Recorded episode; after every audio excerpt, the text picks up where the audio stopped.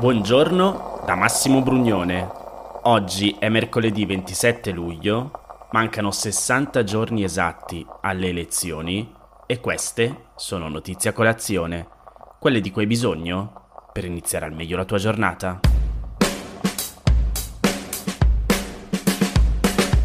Sì, avevo detto che avrei smesso fino alla pubblicazione del podcast su un omicidio di mafia a cui sto lavorando, ma le mie previsioni erano che avrei finito questo altro podcast prima della fine del governo Draghi e poi, in base a quel che accadeva, si sarebbe deciso cosa fare. Come potevo immaginarmelo io che invece la situazione precipitasse così velocemente e che ci saremmo trovati a dover andare a votare il prossimo 25 settembre? Che poi dite, ma Massimo, che c'entra con il lavoro che stai facendo sull'altro podcast? Niente, però c'entra con il fatto che non ce la faccio a pensare in questa fase politica di non fornirvi quello che qui a Notizia Colazione abbiamo sempre cercato di fare, dare gli strumenti per orientarci con una bussola nel marasma dell'informazione quotidiana e poter decidere consapevolmente il più possibile con la vostra testa. Quindi l'ho fatto. Ho riattivato gli abbonamenti ai vari giornali, ho ripreso in mano il microfono che stavo tenendo nel cassetto in questi giorni, l'ho montato sulla mia scrivania e ho iniziato a registrare. Che faccio? Smetto con il podcast sull'omicidio di mafia? Assolutamente no, anzi, tra due settimane sarò in Calabria per alcune interviste, ma nel frattempo, per quel che riesco, per quel che posso, voglio tornare ad esserci qui con voi. Fatemi sapere voi con i vostri ascolti se l'idea vi piace. Tornate se vi va a parlarne con i vostri amici, i vostri colleghi, condividere le puntate con i vostri parenti. Notizia Colazione è tornato, almeno fino al 25 settembre, il giorno delle elezioni. Ovviamente parleremo anche di altro, e anzi, ora basta con questo prologo e partiamo davvero. Un grande paese non si può fermare a solo una persona e se Draghi domani dice no guardate, qualunque cosa accada, lo spread, il macello, io non sono disponibile, bene, allora mi candiderò io e faremo questo percorso e spiegheremo come intendo governare questo paese, con, con, con quali metodi, con quale... del resto l'ho già fatto al Ministero dello Sviluppo Economico. Io assumo completamente, se voi lo volete, il ruolo di front runner della nostra campagna elettorale, della nostra lista, della lista per un'Italia democratica e progressista e assumo fino in fondo tutta questa responsabilità lo farò con la massima determinazione. Ma a Palazzo Chigi chi deve andare? Lo sceglieranno gli italiani, chi prende Potrebbe... un voto in più va a Palazzo Chigi. Penso che se non dovess- dovessimo riuscire a metterci d'accordo su questo non avrebbe senso andare al governo insieme, quindi confido che si vorranno confermare anche per ragioni di tempo regole che nel centrodestra hanno sempre funzionato, che noi abbiamo sempre rispettato e che non si capisce per quale ragione dovrebbero cambiare oggi. Ora, io non so se a parte il fatto che si vota il 25 settembre voi ci stiate davvero capendo qualcosa possiamo azzardarci a dire che il Movimento 5 Stelle, se si può chiamare ancora così quel che ne resta, è stato la miccia di questa deflagrazione e infatti praticamente non esiste più manco il movimento, con Luigi Di Maio uno dei suoi principali esponenti che pur di sostenere Draghi ne è uscito. Ma questo non è servito, non è bastato, perché poi ci ha pensato la destra a far cadere il governo. Destra che però ora si sta interrogando, ma abbiamo fatto bene. Qua, secondo i sondaggi, chi ha più voti di tutti è la Meloni. E vogliamo davvero che sia lei a fare la Presidente del Consiglio? Sì, proprio quelli di destra se lo stanno chiedendo. Cioè, quegli altri, quelli un po' meno di destra, ma rimasti comunque a destra. Perché, come avrete letto o sentito, anche parte della destra si è staccata. Brunetta, Gelmini, Carfagna anche Forza Italia si sta sgretolando con esponenti che sembrano sempre più vicini a Carlo Calenda. Carlo Calenda che vorrebbe Draghi al governo di nuovo, che vorrebbe tutti alleati tranne i 5 Stelle, ma che se non c'è Draghi si candida lui, sapendo che con questa accelerata col cavolo che riesce ad allearsi con tutti, perché il PD gli dice vabbè, ma il maggiore partito di centrosinistra siamo noi, perché devi fare tu il premier? E intanto Fratoianni, che per chi non lo sapesse è il segretario nazionale di sinistra italiana, dice io con Gelmini e Brunetta non ci andrò mai. E Renzi pure sembra che preferisca andare da solo. Che casino.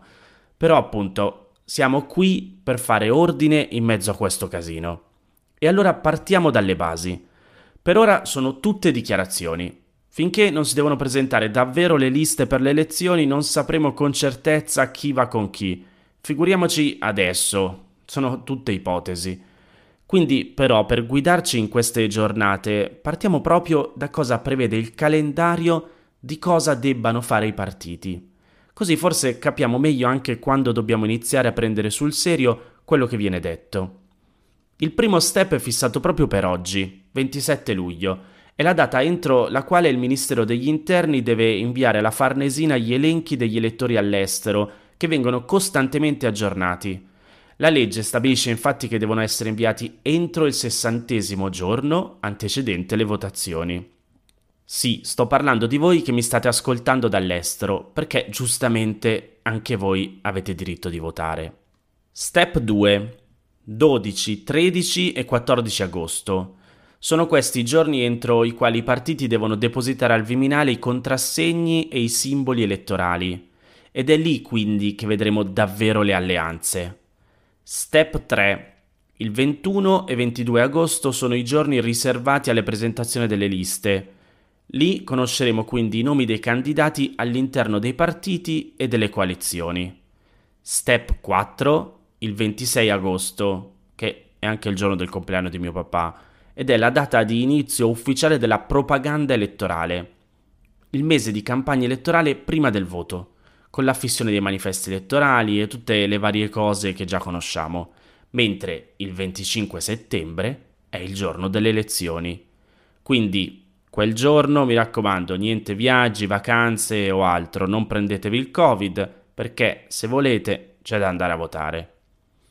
Ora, del taglio dei parlamentari, chi è un ascoltatore fedele di Notizia Colazione ne dovrebbe sapere già abbastanza bene, mentre degli effetti di questo taglio sulla legge elettorale non ne abbiamo parlato in modo approfondito, però direi che possiamo rimandare a quando appunto avremo liste e coalizioni già formate.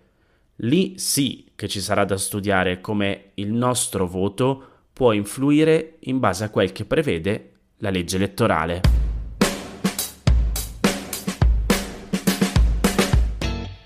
Se abitate a Milano, Torino, Roma o Napoli, molto probabilmente state pagando 80 centesimi in più del dovuto ogni corsa di taxi prenotata tramite l'app FreeNow. Perché? Il costo è nascosto all'interno del pagamento tramite app, ma non si applica nel caso in cui si paghi la corsa direttamente al tassista. A darne notizia è il quotidiano Milano Finanza che riporta la denuncia dell'Associazione di Consumatori Altro Consumo e il sindacato USB, che sta per Unione Sindacale di Base. Denuncia che ha portato a una multa da parte dell'antitrust di 400.000 euro. In pratica cosa succedeva? Anzi, succede tuttora, quindi state attenti. Quando prenotate il taxi con l'app FreeNow, potete scegliere se pagare direttamente tramite l'app oppure pagare il tassista in contanti o con carta di credito o bancomat. Nel primo caso, quello di pagamento in app, FreeNow vi mostrava un prezzo della corsa, ma poi in una successiva schermata, momento in cui la maggior parte delle persone fanno poca attenzione al prezzo, ci aggiungeva questi 80 centesimi. Tra l'altro 80 centesimi che all'inizio MyTaxi diceva sarebbero stati utilizzati per progetti green, come per esempio l'elettrificazione della flotta, colonnine elettriche di ricarica, il lavaggio del veicolo eco-friendly, una ricevuta sostenibile green e cose di questo tipo. Però non era proprio così. Come ha scritto l'antitrust nelle sue valutazioni sulla vicenda, in realtà solo una parte dei proventi del costo aggiuntivo sarebbe stata in futuro ed in modo assolutamente incerto ed indeterminato destinata alle vantate attività per il miglioramento dell'ambiente.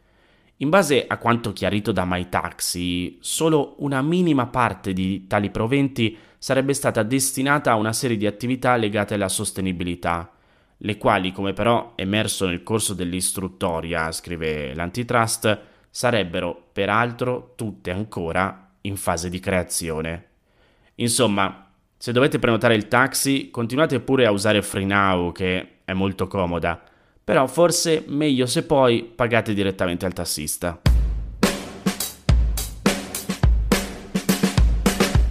Avete presente quelle fastidiose chiamate che riceviamo non si sa come direttamente sul cellulare e per le quali a volte ci troviamo costretti a rispondere male all'operatore che non vuole capire che in quel momento siamo al lavoro, all'università o comunque siamo impegnati in qualsiasi altra cosa e che non vogliamo aderire all'offerta che ci stanno proponendo? Ecco, da oggi si potranno bloccare queste chiamate che arrivano dai call center sul cellulare. Come si fa? Bisogna iscriversi al registro unico delle opposizioni e per farlo si hanno diverse strade. La prima è andare sul sito www.registrodelleopposizioni.it e compilare l'apposito modulo. La seconda strada è chiamare il numero 800 26 52 65 dalla linea telefonica per la quale si chiede l'iscrizione. Oppure è possibile farlo via posta elettronica dimostrando di essere titolari del numero da iscrivere L'indirizzo di posta elettronica non è ancora noto, ma dovrebbe diventare pubblico da oggi sempre sul sito www.registrodelleopposizioni.it. Ultima strada è mandare una lettera raccomandata, però ecco, magari le altre sono più facili. Occhio, perché ci vorranno circa 15 giorni perché le chiamate indesiderate su un numero iscritto al registro diventino illegali. Però è già un passo avanti. Queste erano le notizie a colazione di oggi. Se ti va di aiutarmi e sostenermi nella produzione di questo podcast, puoi farlo inviandomi un piccolo contributo dal sito www.notiziacolazione.it. Se lo ritieni utile puoi condividere questo podcast inviandolo a qualche amico. È disponibile su tutte le piattaforme audio. Ricordati che se vuoi puoi iscriverti al canale Telegram di Notizia Colazione per riceverle tutte le mattine direttamente sul tuo smartphone oppure mandami il tuo numero di telefono all'email notizie a colazione chiocciolagmail.com per riceverle via WhatsApp. Ti aspetto domani per iniziare insieme una nuova giornata. Un saluto da Massimo Brugnone.